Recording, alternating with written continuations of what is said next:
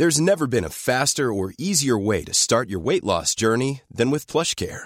PlushCare accepts most insurance plans and gives you online access to board-certified physicians who can prescribe F D A-approved weight loss medications like Wegovy and Zepbound for those who qualify. Take charge of your health and speak with a board-certified physician about a weight loss plan that's right for you. Get started today at PlushCare.com slash weight loss. That's PlushCare.com slash weight loss. PlushCare.com slash weight loss.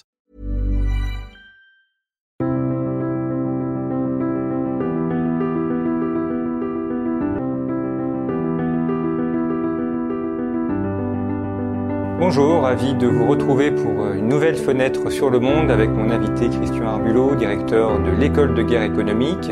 Nous allons aborder cette semaine la question de l'Allemagne, la manière dont l'Allemagne contrecarre la France par le biais de l'énergie, la politique énergétique allemande, et avec elle la place de l'Allemagne en Europe, la façon dont elle conçoit sa puissance en Europe et aussi dans le monde. Christian Harbulot, bonjour. Bonjour. Vous, vous dirigez l'École de guerre économique qui a fêté son vingt-cinquième anniversaire euh, il y a quelques, quelques temps. Euh, en, en quelques mots, l'École de guerre économique, avant d'aborder la question propre de cette émission, euh, qu'est-ce que c'est et quelle est sa fonction ?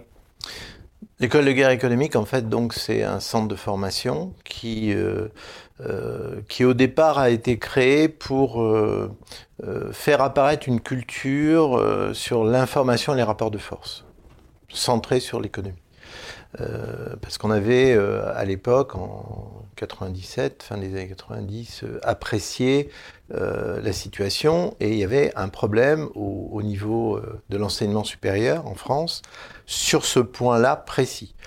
Et bien entendu, on avait quand même euh, aussi euh, euh, dans l'idée de, de faire apparaître une formation euh, Un, qui avait euh, en toile de fond une vocation patriotique, c'est-à-dire que l'objectif de, de mettre en avant une telle démarche était aussi de euh, petit à petit de, de contribuer euh, euh, autant que faire se peut à, à améliorer notre système de réflexion, mais aussi d'action face au rapport de force économique en question. Donc c'est, c'est sa vocation initiale.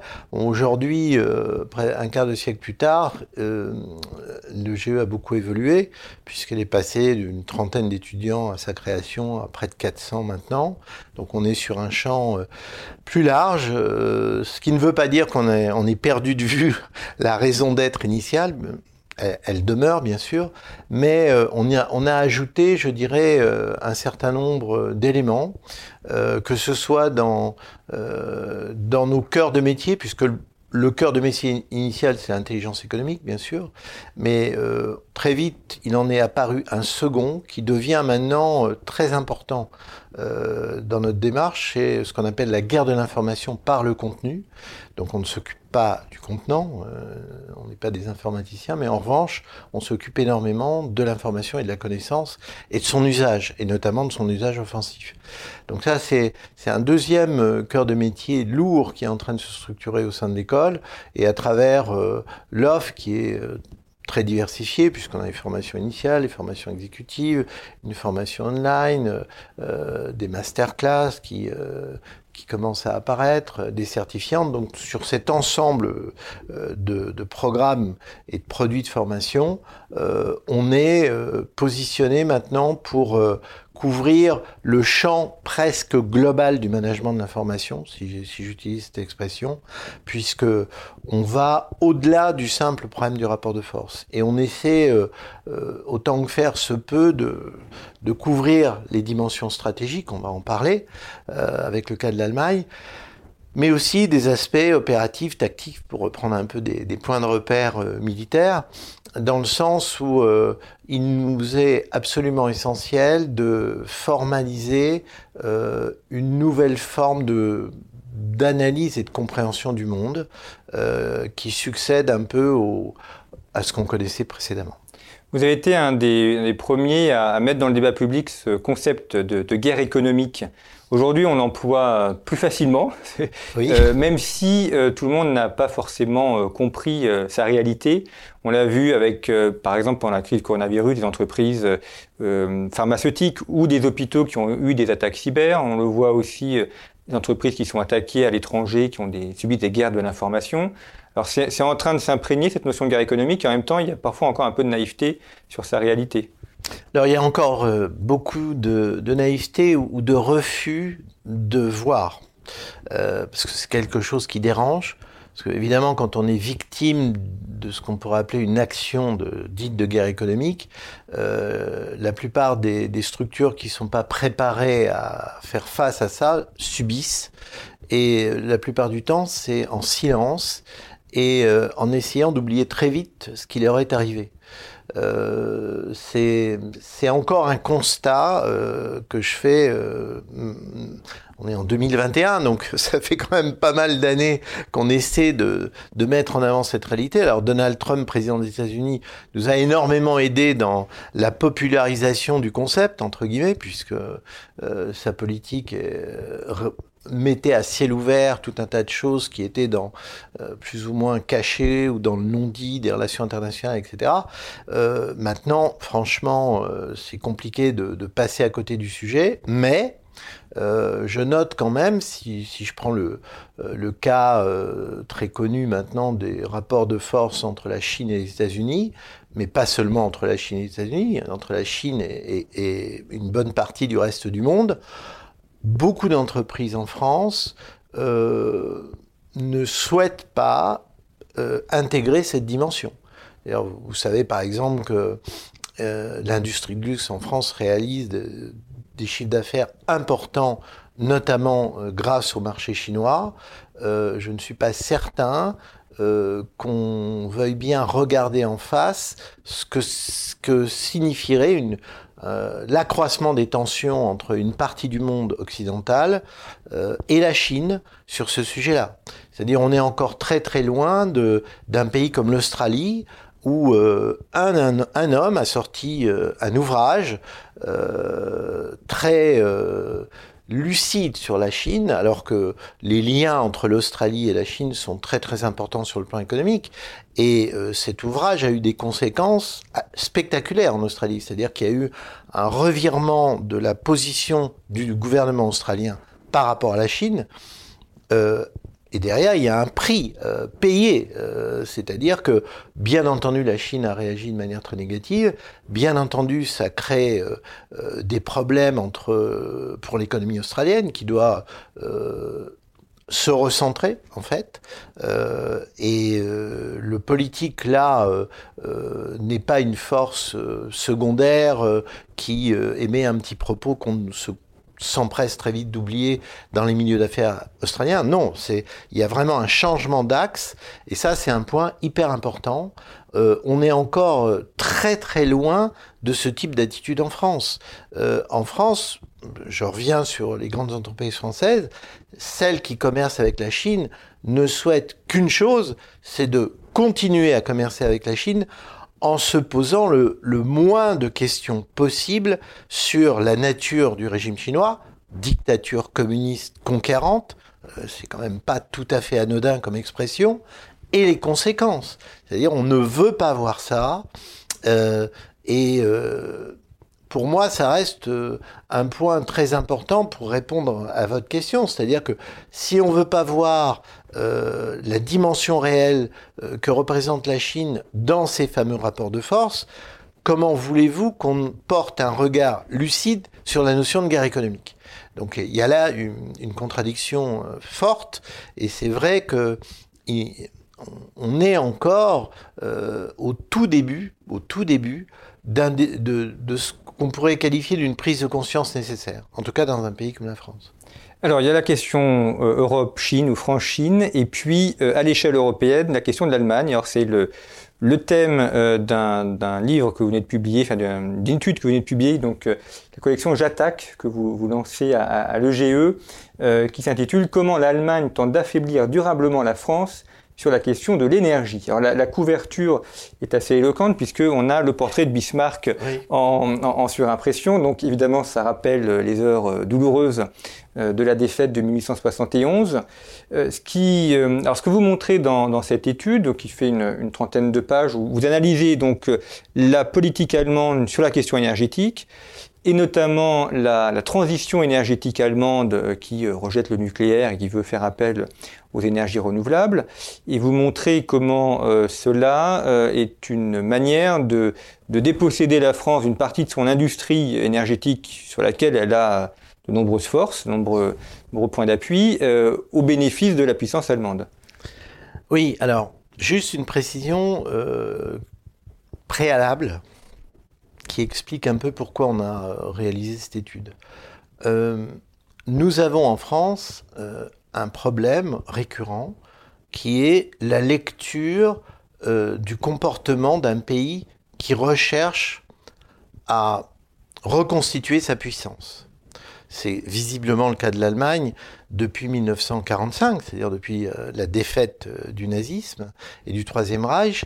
Et je suis très très étonné, moi, euh, de voir que, euh, excepté dans des périodes précises, comme le débat sur la commun- le Communauté européenne de défense, la C E D, et cetera, euh, où la question allemande était un peu dans les coulisses de ce débat, euh, mais j'ai pas le sentiment qu'on ait vraiment mis à plat une question qui me semble essentielle, c'est-à-dire comment un pays comme l'Allemagne, vaincu en dix-neuf cent quarante-cinq, va-t-il essayer de reconstituer sa puissance avec des marges de manœuvre excessivement réduites, c'est-à-dire une armée qui est détruite, qu'il faut rebâtir et qui va être reconstruite dans un contexte quand même très particulier qui est le cadre de la division des deux Allemagnes, le début de la guerre froide, l'attitude des États-Unis qui euh,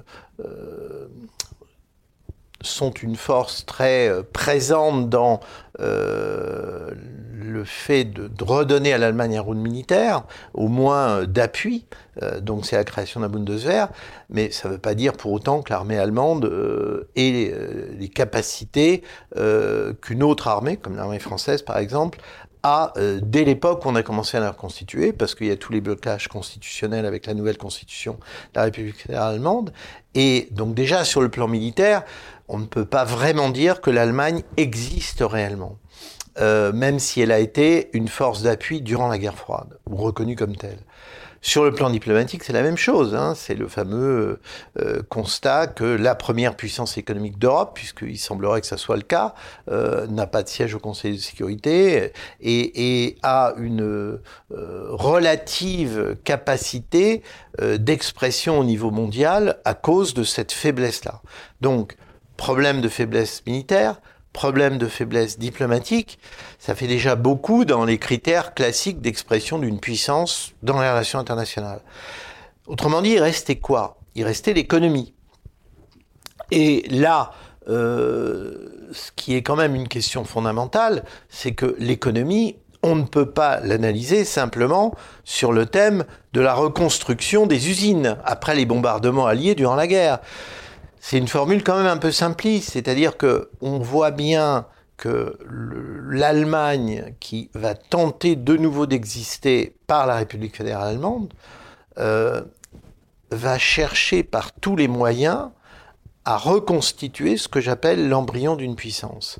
Et reconstituer l'embryon d'une puissance, c'est euh, c'est pas simplement des décisions euh, euh, forte sur le plan politique et sur une période courte, c'est tout un ensemble de, d'éléments euh, qui mériteraient d'être beaucoup mieux analysés qu'on ne le fait euh, depuis très longtemps en France et euh, qui expliquent pourquoi l'Allemagne en est là aujourd'hui et qui expliquent, et là j'en reviens à la question initiale, comment un pays dans le couple franco-allemand, ce fameux couple mythique qui n'a en fait jamais existé en tant que tel, euh, ose finalement, euh, au nom de la concertation européenne, au nom de, d'une certaine forme de solidarité de principe due à la volonté de, euh, de renforcer l'Union européenne, comment ce pays-là peut-il paradoxalement, par sa politique, nous affaiblir ou chercher à nous affaiblir. Et comme vous l'avez dit, notamment sur le plan industriel.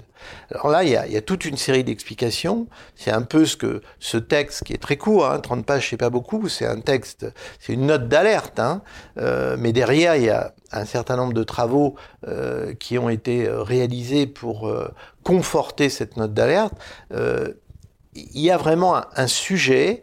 Et, et ce sujet, c'est l'objectif de cette notion de j'attaque, justement. Vous avez évoqué la, la question militaire, la question diplomatique et économique. Et l'Allemagne a un quatrième élément qui est, qui est la volonté de puissance, parce qu'ils auraient très bien pu dire on a perdu et on... Comme l'Autriche, finalement, on devient une puissance moyenne, en plus séparée en deux, donc une petite Allemagne, mais ils avaient la volonté de se reconstruire, la volonté après de se réunifier, et après la réunification, de continuer cette expansion économique. Oui, alors, vous avez mille fois raison de souligner cette particularité, la volonté de puissance. Et ce que je trouve quand même assez extraordinaire, c'est que cette volonté de puissance, elle s'est déjà exprimée après dix-neuf cent dix-huit. Si je reprends euh, l'ouvrage euh, de Benoist Méchin sur l'histoire de l'armée allemande, dans son premier tome notamment, parce qu'il y a deux tomes, euh, dans la collection bouquins chez Laffont, euh, c'est une des voies pour le consulter, euh, je note que Benoist Méchin euh, expliquait déjà, à l'époque, que nous avions bien mal surveillé ou analysé comment euh, le Deuxième Reich vaincu en dix-neuf cent dix-huit, euh, après cette défaite, comment euh, la République de Weimar, euh, qui apparaissait comme une république euh, fragile, euh, euh, qui recherchait la démocratie, et cetera, eh bien, la République de Weimar, en son sein, essayait à sa manière de reconstruire la puissance. Et Benoist Méchin signalait que, à, à cette époque, euh, la commission d'armistice qui sillonnait l'Allemagne pour étudier que le, le, le traité de Versailles était bien appliqué, notamment dans ses normes de restrictions militaires, euh, ben, passait à côté de choses élémentaires. Euh, exemple, euh, chaque euh, régiment dissous, Euh, le drapeau, l'historique du régiment, était confié à une société de gymnastique ou euh, à une structure de la société civile qui continuait à faire vivre la mémoire de l'ancienne armée impériale allemande du Deuxième Reich. Euh, ce qui, ce qui peut apparaître euh, comme... Euh, anodin, euh, puisque c'est pas euh, des chars, des soldats qui s'entraînent, et cetera. Mais l- la trace cognitive d'une volonté de puissance militaire, elle était entretenue de cette manière. Après la Seconde Guerre mondiale, euh, quand je lis euh, l'historien Georges-Henri Soutou sur ses ouvrages sur la guerre froide, guerre froide et guerre froide de la France, je note que quelques années à peine après la défaite, le gouvernement allemand commençait déjà à rentrer dans le débat pour, euh, sous prétexte de guerre froide, euh, s'immiscer comme une force qui levait le doigt en disant euh, euh, pourquoi pas euh, des armements nucléaires sur notre territoire euh, pour faire face euh, à terme euh, à la menace euh, soviétique qui est à nos frontières euh, euh, Après, la, après justement euh, la défaite et la création de l'Allemagne communiste, euh, la République démocratique allemande. Donc, on a là quand même euh, un oubli, une omerta, une omission, je ne sais pas comment qualifier la chose, qui est de ne pas voir cette volonté de puissance. Parce que cette volonté de puissance, elle, quand je dis qu'elle est euh, visible sur un certain nombre de domaines, euh, pour examiner ces domaines, il faut euh, différentes euh, euh, démarches, qu'elles soient historiques, univ... enfin, sociologiques ou autres. Si je prends la sociologie, euh, je note qu'une grande partie des officiers euh, de la Wehrmacht qui retournent en Allemagne après euh, leur libération des camps de prisonniers, enfin, une partie significative, pas forcément la majorité, mais une partie significative, ont s'investit complètement dans la création de ces fameuses entreprises allemandes qui vont, euh, trente ans plus tard, euh, être numéro mondial dans des niches produits de technologie. Des entreprises moyennes, celles qui nous font tant défaut, sont des vaincus qui se réinvestissent dans cette marge de manœuvre économique. Si on prend, euh, sociologiquement parlant, euh, le cas français. C'est-à-dire que sont devenus les officiers français libérés des camps de prisonniers allemands. Euh, on n'a pas du tout le, la même euh, recherche de positionnement. Euh, et euh, ça serait très intéressant de faire une analyse comparée, d'ailleurs, hein, sur ce point-là très précis. Alors, parfois, on entrevoit cette histoire. Je me souviens du, d'une série qui est passée sur Arte qui s'appelle Heimat, qui est l'histoire euh, euh, d'un, d'un village allemand euh, de la fin de la Première Guerre mondiale jusqu'aux années quatre-vingts. Et dans cette série, on a un personnage important de la série qui est justement un, un prisonnier de guerre qui retourne dans la Nouvelle-Allemagne après quarante-cinq et qui va créer une entreprise, une petite entreprise très performante au niveau de l'innovation euh, technique, voire technologique. Et c'est, c'est, ce profil est très intéressant parce que on voit comment se reconstitue un élan qui n'est pas le même que celui qui existe dans d'autres pays. Et des exemples comme ça, on peut les démultiplier. Euh, parfois, il faut presque aller lire dans la littérature ennemie, euh, celle de la République démocratique allemande, pour comprendre comment, dès les lendemains de la défaite, la, une des premières euh, mesures prises par euh, les forces d'occupation américaines et britanniques, notamment, c'est de créer une police économique allemande, euh, pour empêcher en fait la renaissance euh, des syndicats communistes liés euh, à l'ancien parti communiste, le K P D. Bon. Mais en fait, c'est plusieurs dizaines de milliers de membres qui vont créer, à l'intérieur de la reconstruction du système économique allemand, une certaine mentalité de contrôle social, euh, que décrit très bien un auteur euh, dont l'ouvrage est sorti dans les années quatre-vingt-dix, qui s'appelle Karl Heinz Roth, l'autre mouvement ouvrier allemand, euh, paru chez Christian Bourgois, et euh, qui décrit justement comment ce système de contrôle va muter dans le temps, c'est-à-dire, va, alors je ne dis pas qu'il va créer euh, un sentiment patriotique dans les entreprises allemandes au niveau de, des travailleurs, pour prendre une expression générique, mais il y participera malgré tout, et c'est d'autant plus intéressant que bien plus tard, quand j'ai essayé de, euh, je vais assez souvent en Allemagne, euh, de trouver la trace de cette police économique allemande, euh, elle n'existait plus. C'est ça qui est intéressant. C'est-à-dire, c'est comme si elle n'avait jamais existé.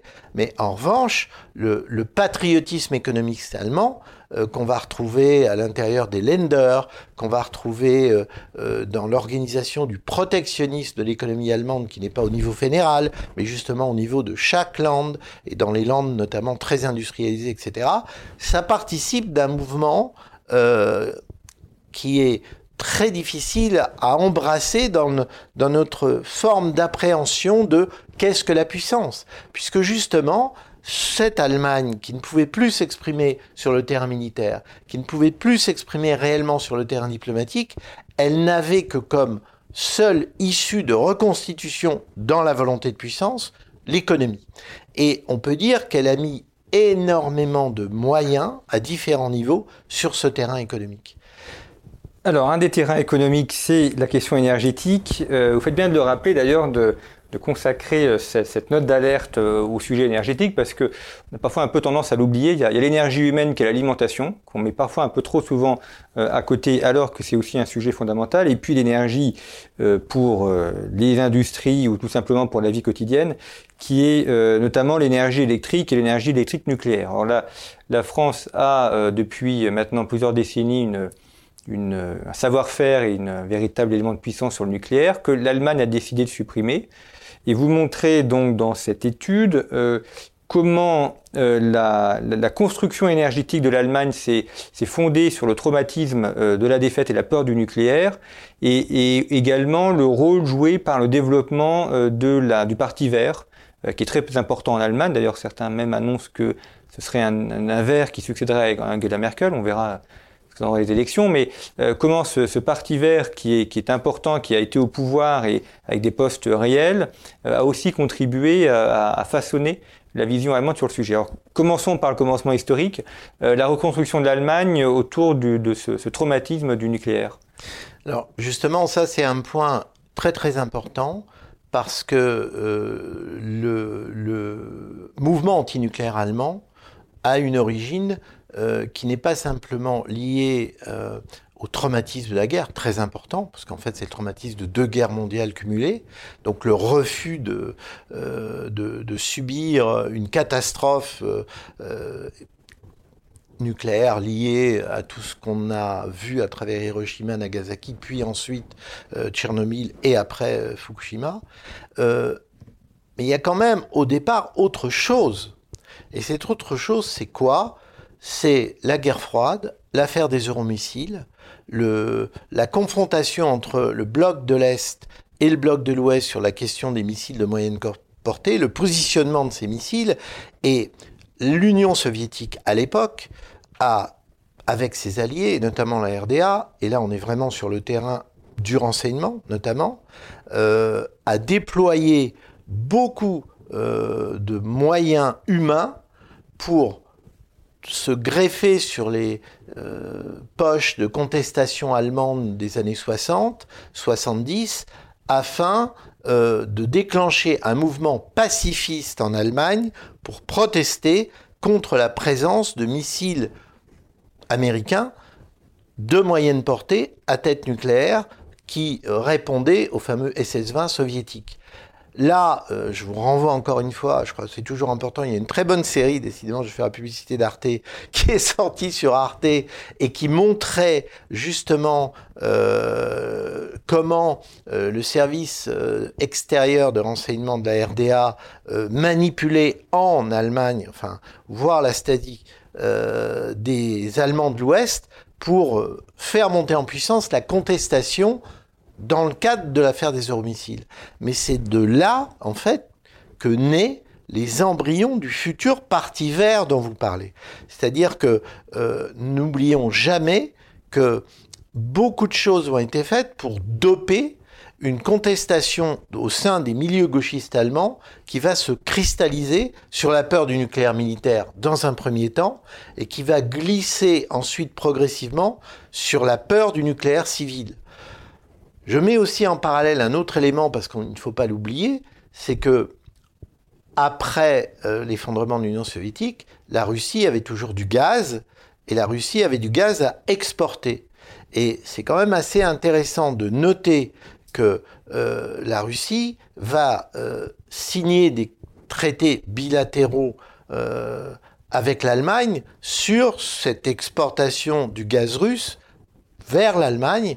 L'Allemagne va jouer un rôle pivot très important en acceptant ce genre de, euh, de, d'échange. Euh, L'Allemagne tourne le dos d'ailleurs euh, à ce qu'on pourrait appeler une politique concertée européenne au niveau énergétique, c'est-à-dire une entente européenne pour savoir qu'est-ce qu'on fait, qu'est-ce qu'on importe, à quel prix, et cetera, et comment on se met d'accord ensemble. Ça n'a pas du tout été le cas. Donc c'est, c'est là où on voit que dans le fameux parti vert auquel vous faisiez allusion, quand on le voit apparaître, il est très étrange de, de noter que euh, le président du Bade-Wurtemberg, euh, euh, qui est un conservateur, commence à tendre l'oreille vers, euh, euh, vers ce qui va être le parti vert, c'est-à-dire en disant « ça m'intéresse ». Qu'un conservateur allemand dise ça, c'est, c'est, la question c'est pourquoi ? Comment ensuite on va voir euh, des, là, des chanceliers allemands euh, Euh, qui vont prendre euh, une position très très importante dans les rapprochements entre la Russie et l'Allemagne, notamment sur la question énergétique, et comment, et ça aussi c'est intéressant, euh, euh, le maillage va se faire. Ben, euh, rappelez-vous comment certains chanceliers allemands se retrouvent au sein... Il y a Schröder, par exemple.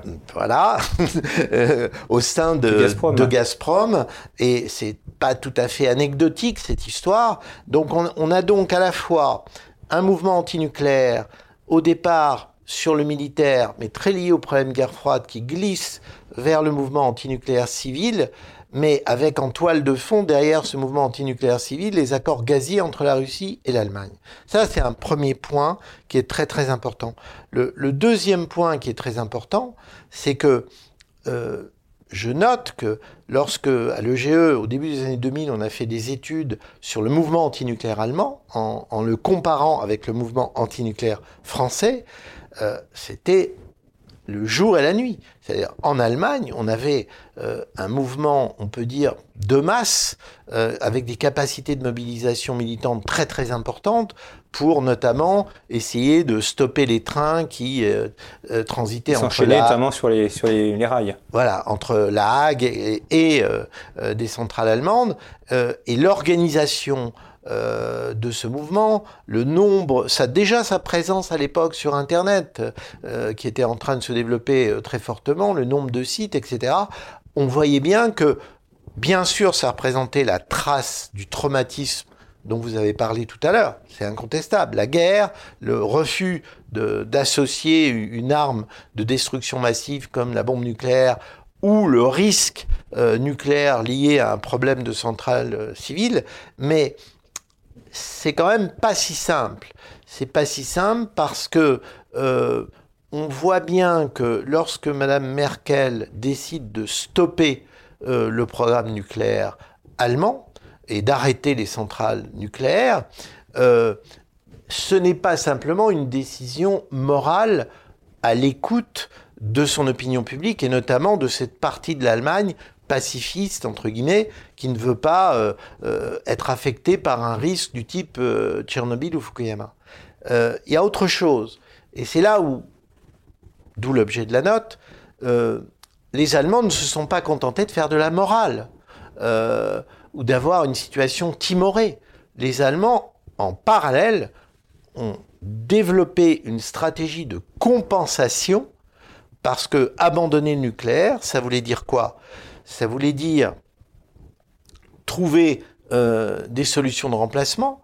Alors, soit dans le cynisme le plus total, c'est-à-dire d'utiliser le nucléaire français, c'est-à-dire de racheter de l'électricité française produite par nos centrales nucléaires, soit d'être ainsi dans le cynisme le plus total en activant euh, la production charme, euh, euh, des, des, cent- des centrales charbon, des centrales à gaz, et cetera. Et je parle de cynisme. Là, je, je boucle la boucle, c'est le cas de le dire. C'est parce que les Allemands avaient en plus l'audace, le toupet, pourrait-on dire, de mettre en avant, au niveau de l'Union européenne, un discours sur la transition énergétique, sur les énergies renouvelables, et en présentant les énergies renouvelables comme l'élément de substitution à ce qui pouvait être le nucléaire civil, et cetera, et cetera. Or, on sait très bien aujourd'hui, avec le recul du temps, que l'investissement financier allemand dans les énergies renouvelables est un échec. Donc c'est un échec déjà en termes industriels. On voit bien que sur l'éolien, qui commence enfin, devrais-je dire, à être très fortement contesté en France par rapport à sa réalité, euh, et pas non s- seulement son efficacité, les Allemands font machine arrière sur l'éolien en Allemagne. En revanche, les entreprises allemandes qui fabriquent ces fameuses euh, éoliennes sont toujours là et ont un, un, une volonté de conquête de marché très très forte, notamment sur le marché de l'éolien français. Quand on les analyse à la loupe, on voit très bien euh, comment ces entreprises allemandes euh, tissent des liens avec les milieux écologistes français euh, pour justement euh, qu'il y ait une influence, une pression. Je vous renvoie à l'actuelle ministre, Mme Pompili, euh, et ce qu'elle raconte, c'est-à-dire pour que la France rentre de plus en plus dans l'éolien et euh, en achetant, bah, pas forcément en plus, euh, des produits fabriqués en France, mais qui viennent d'Allemagne. Allemand ou espagnol, souvent. Espagnol. Il y a, il y a ces deux pays-là qui sont en jeu. Donc, si j'en reviens, si vous voulez, euh, à la question centrale, c'est-à-dire lorsque l'Allemagne a décidé de mettre fin à son programme nucléaire, cette volonté de puissance qui s'exprime par l'économie, elle s'est traduite par des stratégies.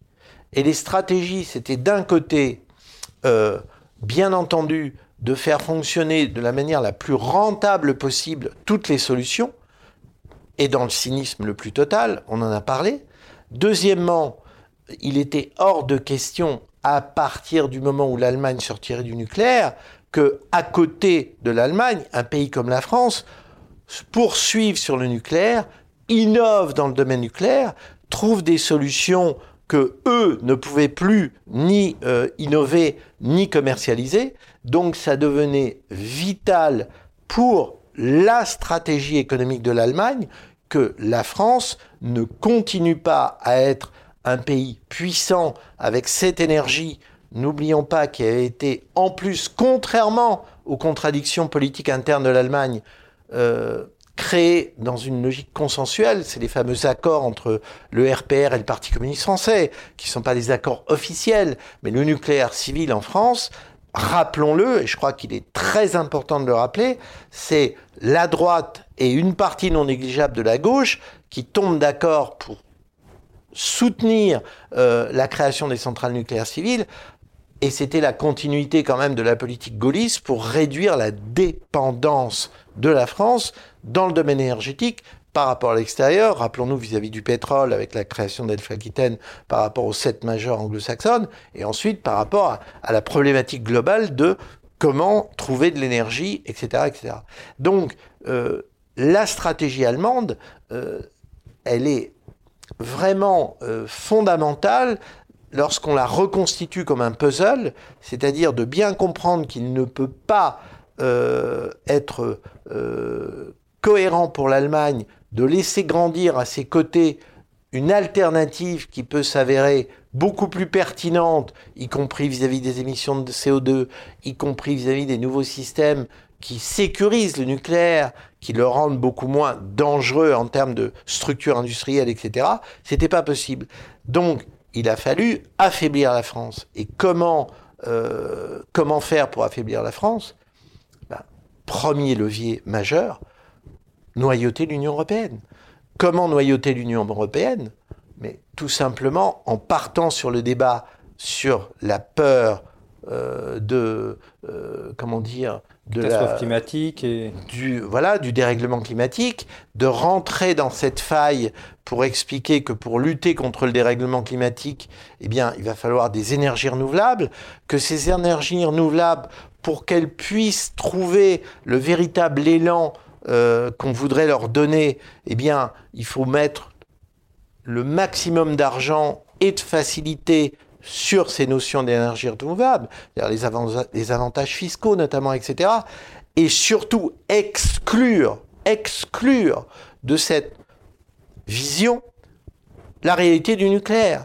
C'est tout le débat sur la taxonomie européenne, et cetera. C'est-à-dire qu'il y a, il y a là, de la part de l'Allemagne, un jeu très subtil et très réussi, parce que dans un premier temps, je vais parler vulgairement, ça a marché comme sur des roulettes. C'est-à-dire que la plupart des pays européens se sont laissés berner littéralement par l'Allemagne, mais ce qui est beaucoup plus grave, c'est que la grande majorité de la classe politique française, qu'elle soit de gauche ou de droite, et là je ne parle pas de la minorité écologique, je parle des grands partis qui existaient, mais c'était la même chose, c'est-à-dire qu'on a laissé faire l'Allemagne, on a laissé l'Allemagne noyauter euh, les systèmes de décision au niveau européen, prendre la parole au sein du Parlement de manière très habile et pour évacuer en fait deux problèmes qui pour moi sont absolument essentiels. C'est un, que non, ce n'est pas le débat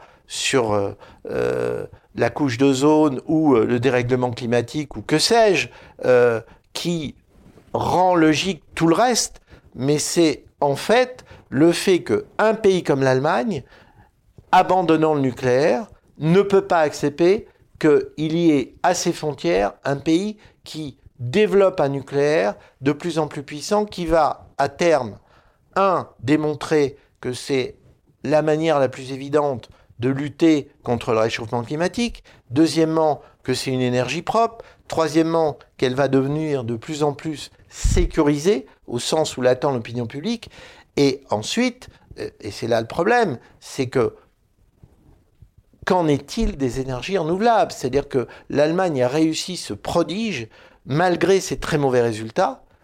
Euh, je crois qu'ils ont investi quelques dizaines de milliards euh, dans ces énergies, et le résultat n'est pas là. N'est pas là. Ce que, ce que montrait dans l'étude, c'est qu'ils ont réussi à, à faire passer le gaz comme une énergie renouvelable, ce qui les arrangeait très bien d'ailleurs. Ce qui est très fort. Ça, j'avoue que arriver à, à ce point de la manipulation de l'information, c'est du grand art.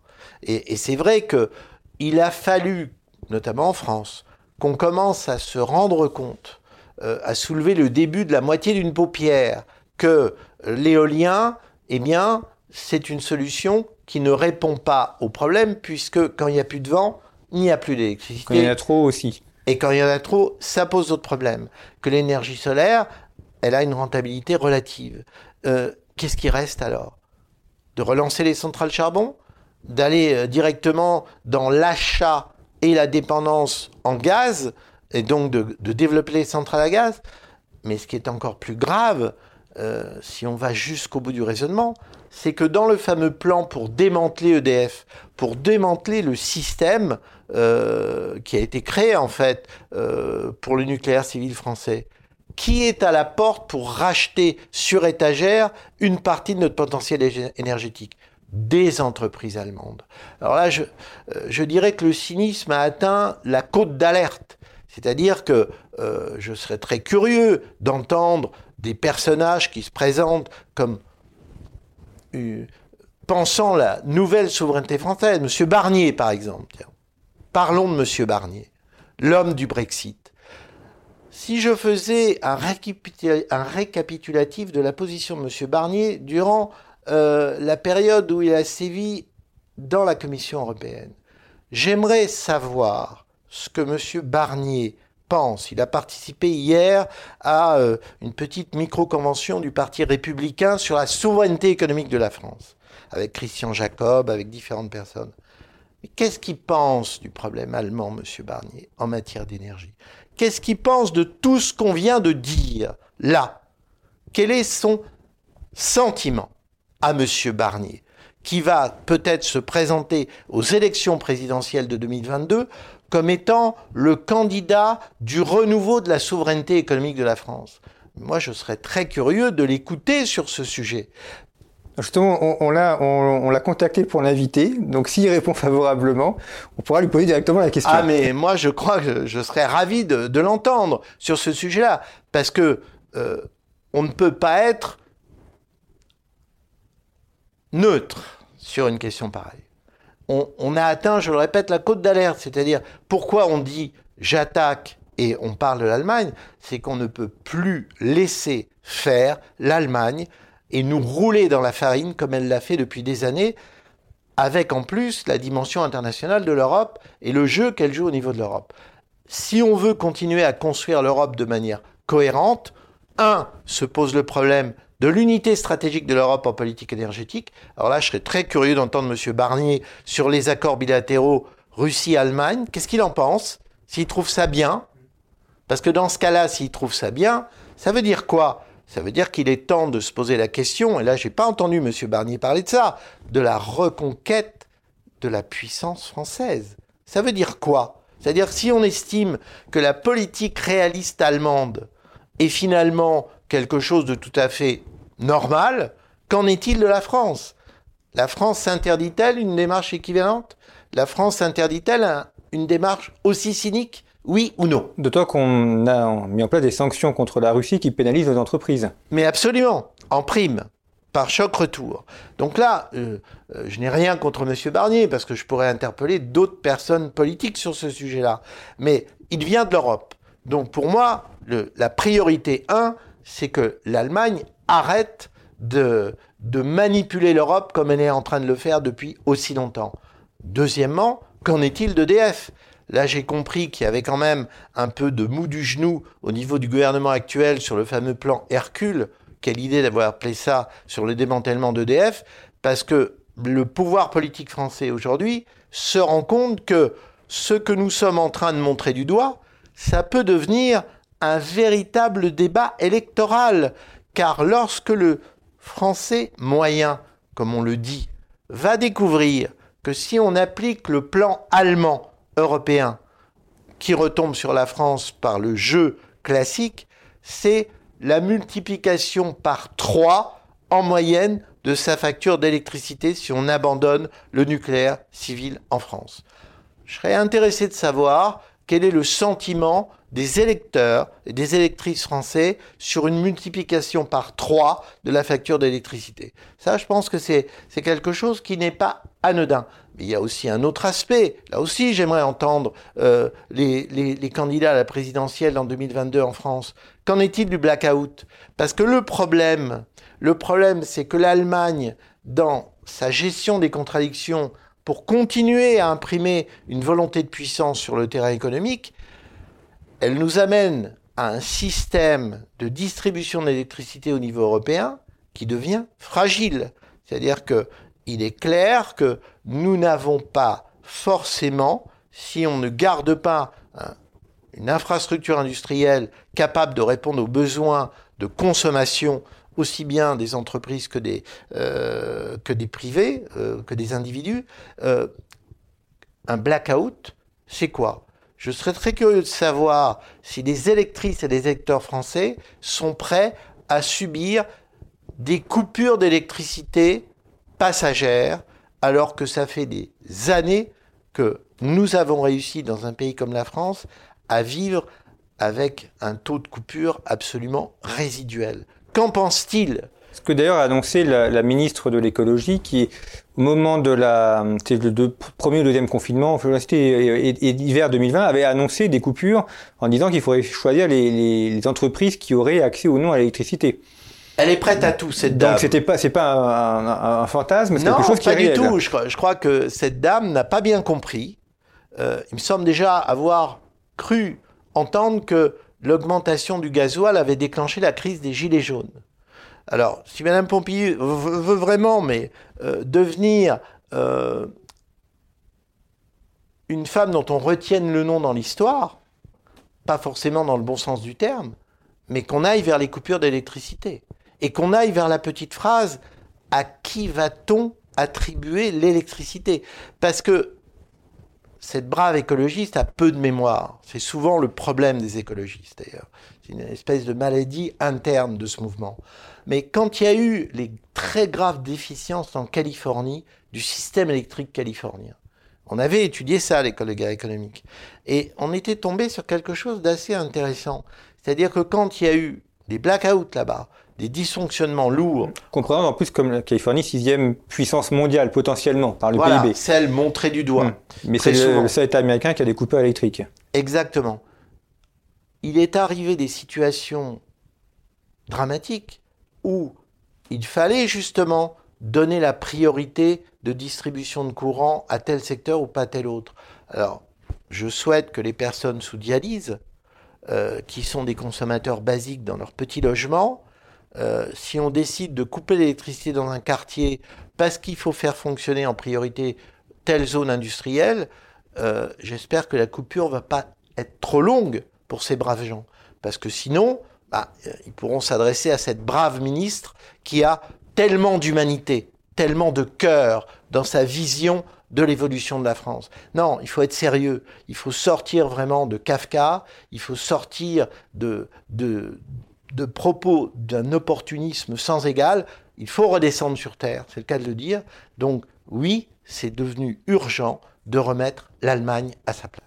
Et la France également, à sa bonne place. Exactement. Merci beaucoup, Christian Harbulot. Euh, je rappelle les, les deux publications récentes de Conflit, puisque cette émission est, est réalisée en partenariat avec la revue Conflit. Donc, un dossier consacré au, au terrorisme, la menace sans fin, qui est le numéro de mai-juin deux mille vingt et un, et euh, notre numéro spécial consacré à la géopolitique de la santé, euh, sur lequel vous pourrez retrouver notamment des articles sur la puissance pharmaceutique française, où il y a beaucoup d'atouts, quelques déclassements aussi, mais beaucoup d'atouts, et puis une étude également sur la géopolitique des vaccins et sur la puissance pharmaceutique dans un certain nombre de pays, notamment en Italie, en Inde et euh, en Russie.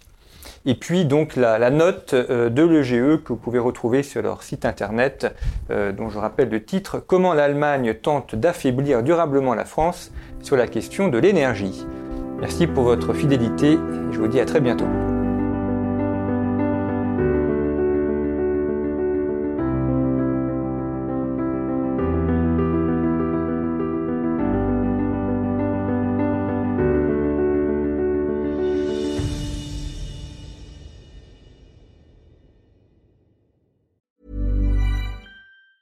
Even on a budget, quality is non-negotiable. That's why Quince is the place to score high-end essentials at fifty to eighty percent less than similar brands. Get your hands on buttery soft cashmere sweaters from just sixty bucks, Italian leather jackets, and so much more. And the best part about Quince, they exclusively partner with factories committed to safe, ethical, and responsible manufacturing. Elevate your style without the elevated price tag with Quince. Go to quince dot com slash upgrade for free shipping and three sixty-five day returns.